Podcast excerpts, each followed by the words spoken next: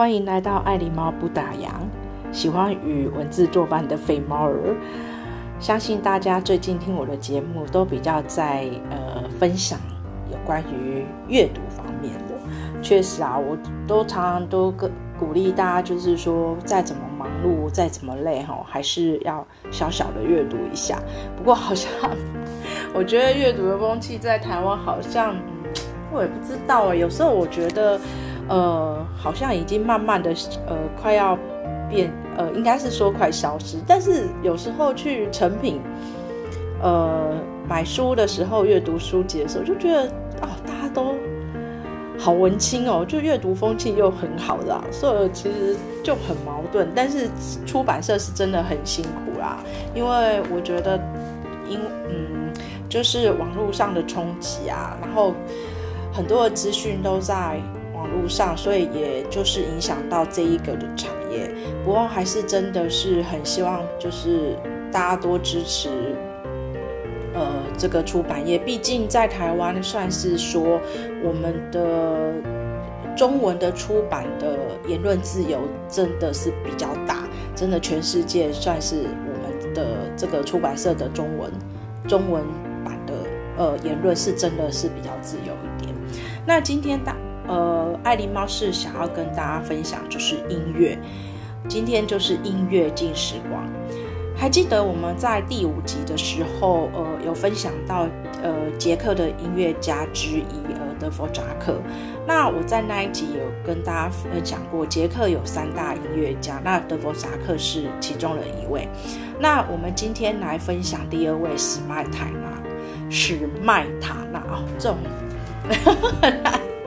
很难发音哦，请大家多见谅哦。我为什么会呃想要先以捷克的音乐家做分享哦？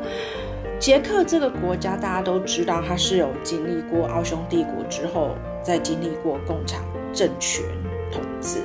但有一个很特别的地方，不管它的政权怎么怎么转变，你会发现捷克这个国家是一个深具历史内涵的。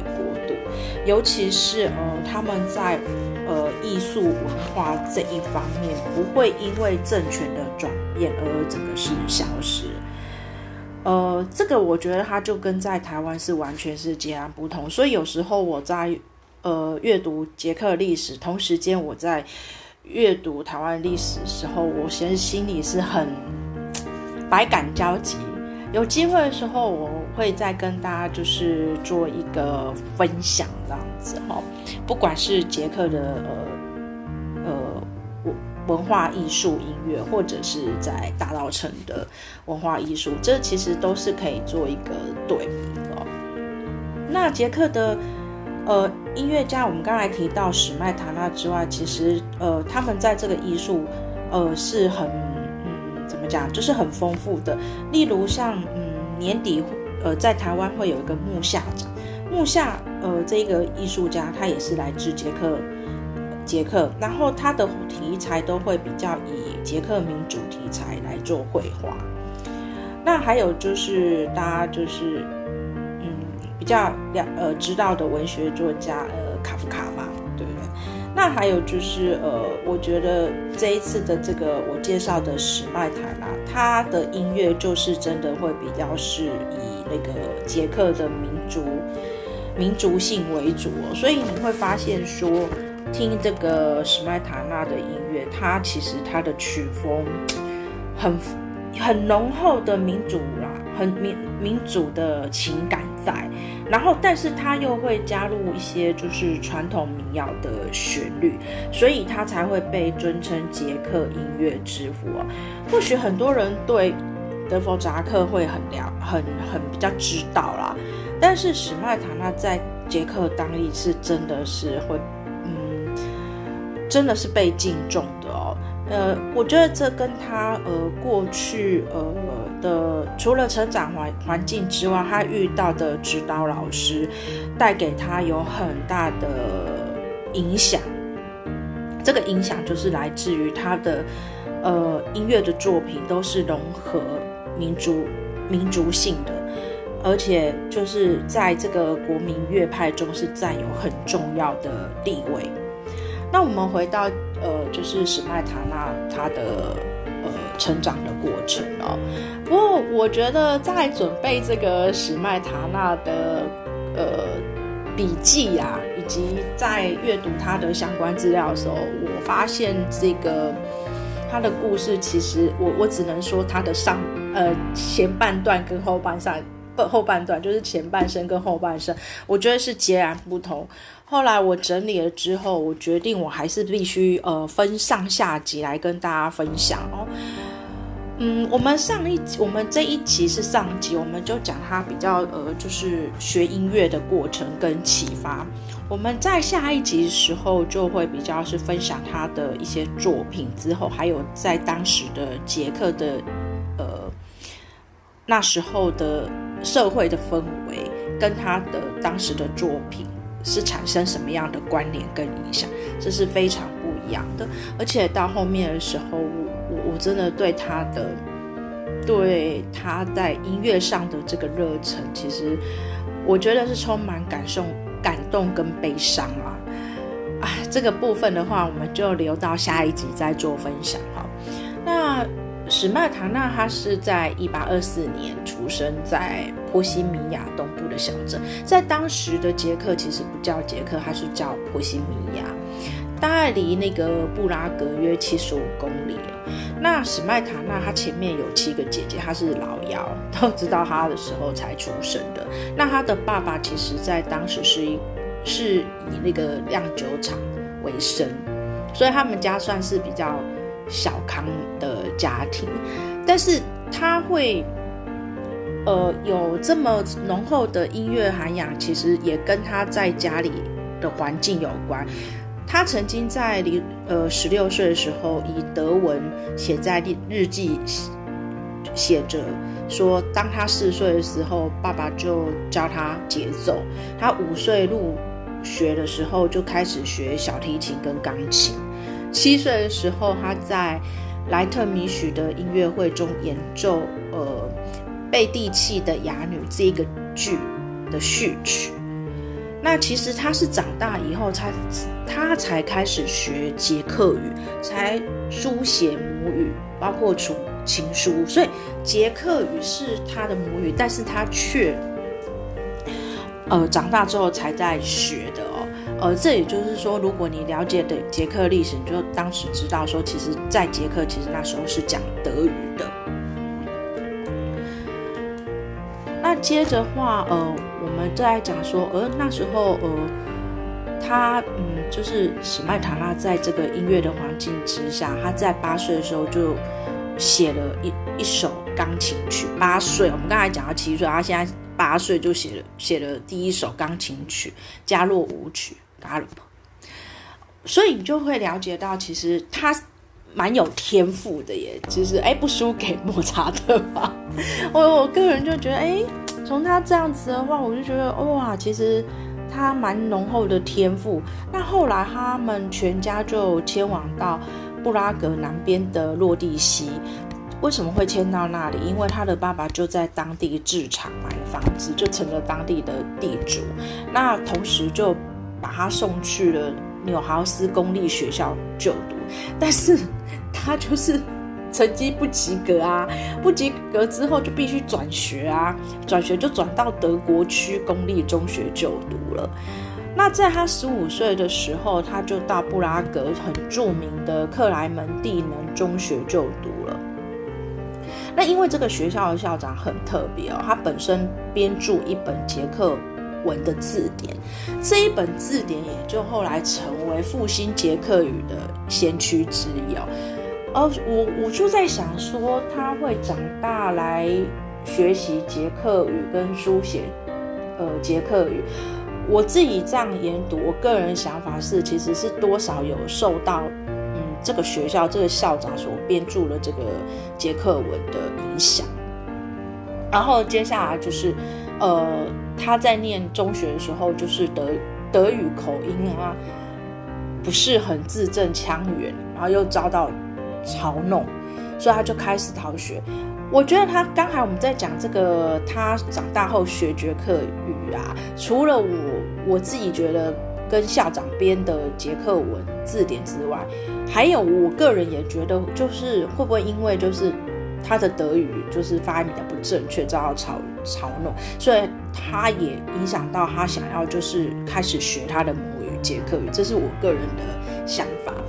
那他逃学，逃学又跟他的父亲发生了争执之后，本来他的父亲是要他去做一个森林场的管理员，但是后来他还是在给呃史麦塔纳一个机会，呃让他进入呃普尔城中学完成了学业，他终于完成了。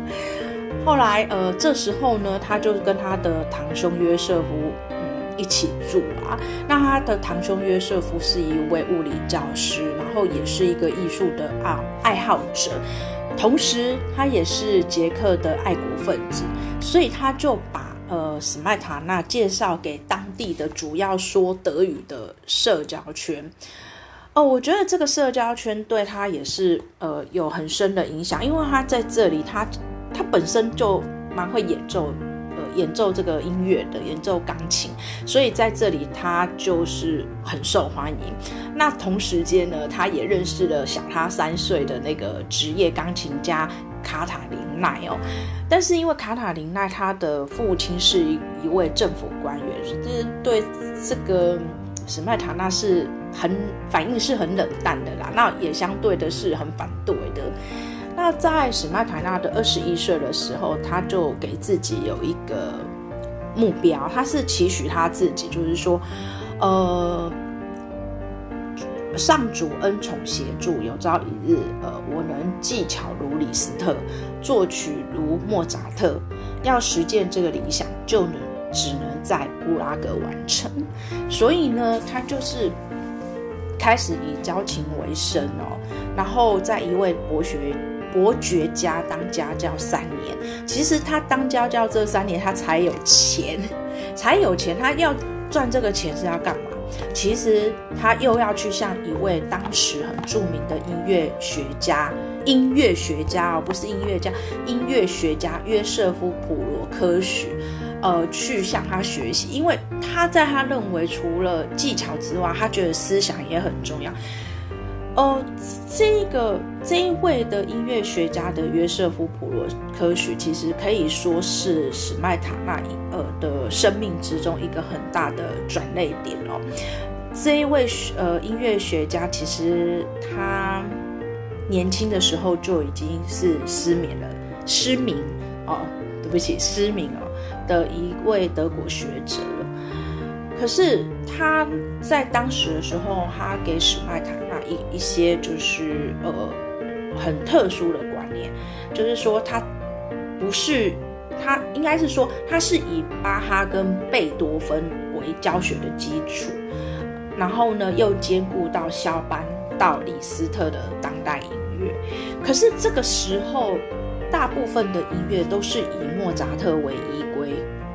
因为以莫扎特为依归，在当时的布拉格音乐风气中，算是比较前卫的做法。所以这一位的呃音乐音乐学家，他完全是没有跟着这个前卫的做法来教导史麦塔纳，他完全就是呃有就是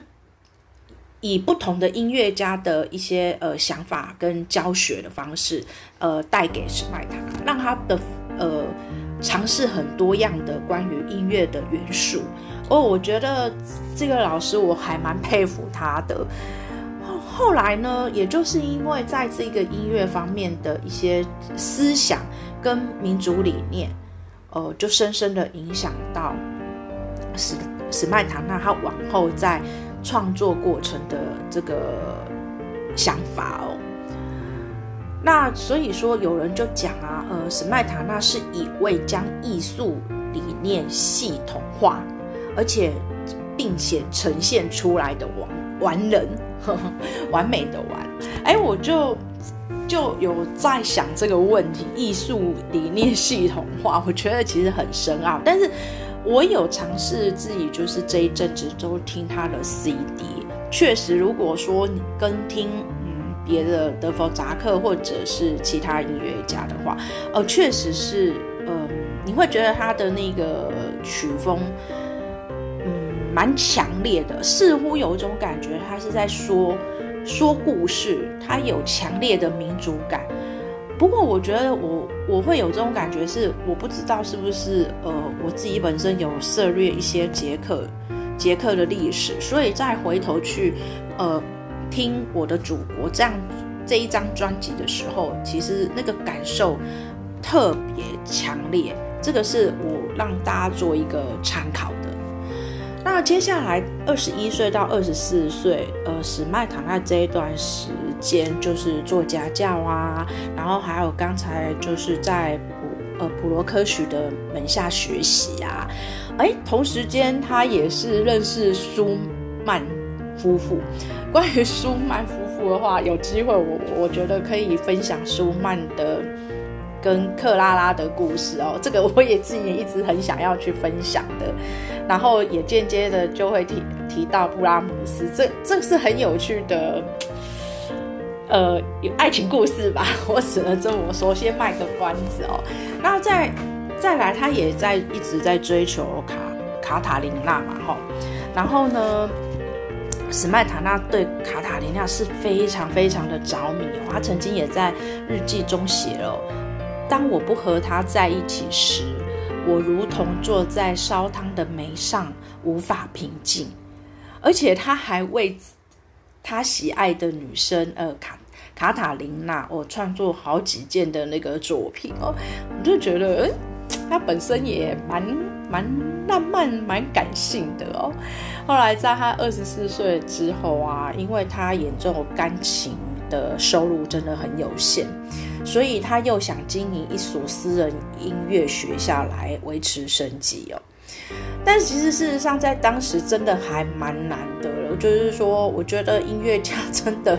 在还没有成名之前，基本上都是很刻苦、很困苦的啦，就跟艺术家是一样的。所以他嗯，那时候他的生计出了问题之后，在他绝望之路，他去求助了。没有交情的李斯特，而且这个李斯特还是他的偶像哦。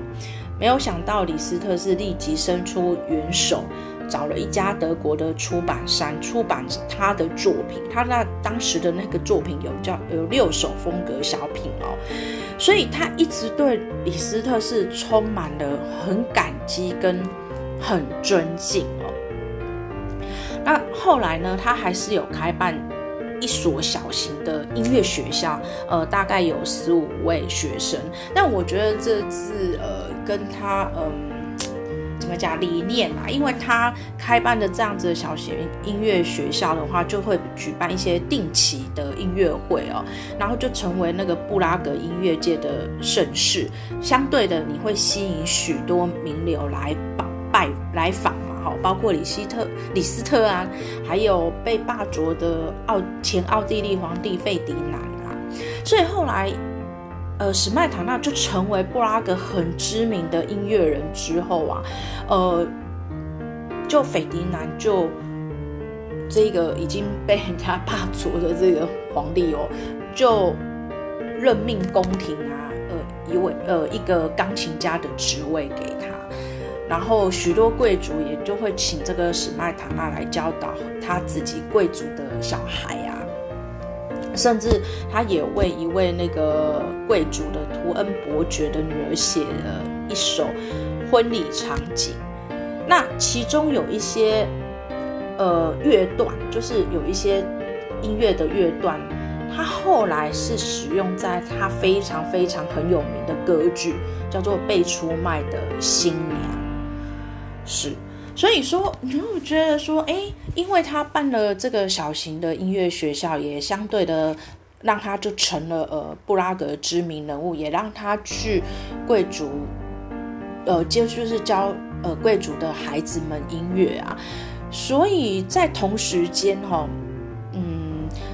的这个捷克的这个风气呀、啊。就是属于，就是说，哎，捷克人就会连接那个德国人的力量啊，然后共同为自由之路展开这个街头的的那个巷战。也就是说，这个国家的风气就是有，就是没有再分你我，就捷克人跟德国人啊。好，那这时候呢，史麦塔纳也要去当了民兵和国民的民啊，呃，然后呃兵军呃那个兵好，军呃民兵，同时他也就写了进行曲啊。可是呢，很不幸的是，在后来就是这个那个皇家军那个。皇家的那个军军队就开始展开很多的血腥镇压哦，所以波西米亚境内的德国人跟捷克人的的嫌隙就越来越大。原本他们是一起在一起是结合力量的，要为自由之路去去展开的，可是最后就因为一一场血腥的镇压，就导致捷克人跟德国人就开始有心结了。呃，从他们之前的互相的依存，最后就变成了分道扬镳啊。这也就后来呈现，就是说，在当时捷克的那个国家的氛围，完全是一种非常不稳定的一个状态。那当然了，对史麦塔纳来讲的话，他其实是事业有成的，他已经二十五岁了。后来呢，他也娶了呃呃卡塔琳娜。两个人也有也生了四个女儿，那他也成立了钢琴演奏的学校哦。那他自己就会觉得说，嗯，蛮要求他自己在演奏的风格，就是呃创作的风格，他的灵感，他需嗯需要一些来自于就是波西米亚或摩拉维亚呃当地的民谣。这也就是我刚才有讲到说，呃，他其实在呃作品里面为什么都有存在那个传统民谣的旋律？那我自己在读他读他的资料的时候，以及在做一些呃解读啦，我觉得他会一直在自我要求去，嗯呃，呃，就是让他的创作。的灵感是很丰富的，而且我有发现他会以比较嗯在地的为主，在地的呃的一些民谣啊，才呃来融入到他的嗯音乐作品之中啊。那再加上在当时的嗯整个国家的氛围里面，因为他其实是很支持呃革命运动的，所以。呃，他在支持这个革命运动的同时，他也有在创作，他就会把他的这一些情感都一直融入进去。这也就我我有时候觉得听他的呃音乐的时候，比较有点困难的，就是还要在搭配呃捷克的历史来阅读，尤其是他成长的那个。过程就是他整个生平那一个时代，呃，可能要稍微再去呃研读一下，才会回头来知道呃他的音乐里里面他带给大家是什么想法的。那今天我先跟大家呃分享。上半段的这个部分了，我们下次下一集的时候，呃，就会比较提到是他创作的一些作品，以及他在嗯捷克的歌剧院，捷克的歌剧院前身是德国剧院，呃，是怎么样的是做演出，以及他后来其实有到呃瑞典，呃去做了一段很。时间哦，其实那个时候也带给他很多呃不同的一些想法哦。嗯，就是说呃，我觉得就是这一些音乐家有些到国外去洗礼之后，他们的那个创作的呃的灵感啊跟风格就会很明显的跟之前会有很大截然。那今天先跟大家分享到这里哦，我们下次呃可能吧，再过个两集哦，我再准备下一集，因为下一集有 有点难度，先大跟大家说一声哦。不过在同时间跟大家做一个预告，就是呃之前有提到，就是嗯，爱琳猫将要开一个频道，是肥猫儿走游大稻城哦，毕竟这里也是我成长的。成长的家乡、成长的地方啊。那我希望借由呃大稻埕的一些故事，或者我到大稻埕去去走走游啊，去看看老屋啊，或者是坐下喝杯茶，或者我跟耆老。呃，刚好有听到他们的故事的时候，我想借由呃 Podcast 的人跟大家做分享，因为我觉得了解大稻埕，同时间其实就会了解到台湾的历史，了解到台湾的历史这个过去的呃过去的的时代啊，你同时可以跟世界做一个比对哦。那所以说我我还是希望就是大家可以继续支持哎爱狸猫不打烊，然后另外的一个频道就是肥猫儿走游大道城。那当然我还是会想就是呃肥猫儿肿瘤大道城的单集就放在爱狸猫不打烊，先前面几集先做一个宣传，那还是希望大家多支支持爱狸猫不打烊。我们下次见，拜拜。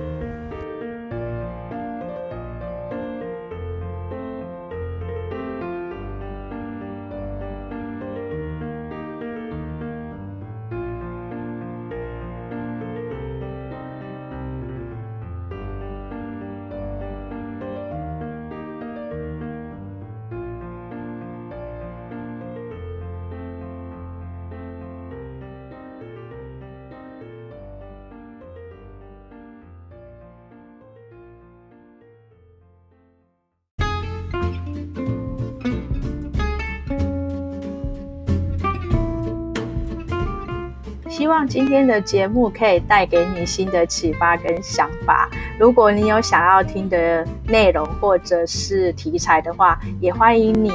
留言给爱狸猫，也欢迎你不要忘了给爱狸猫一个评分哦。我们下次见。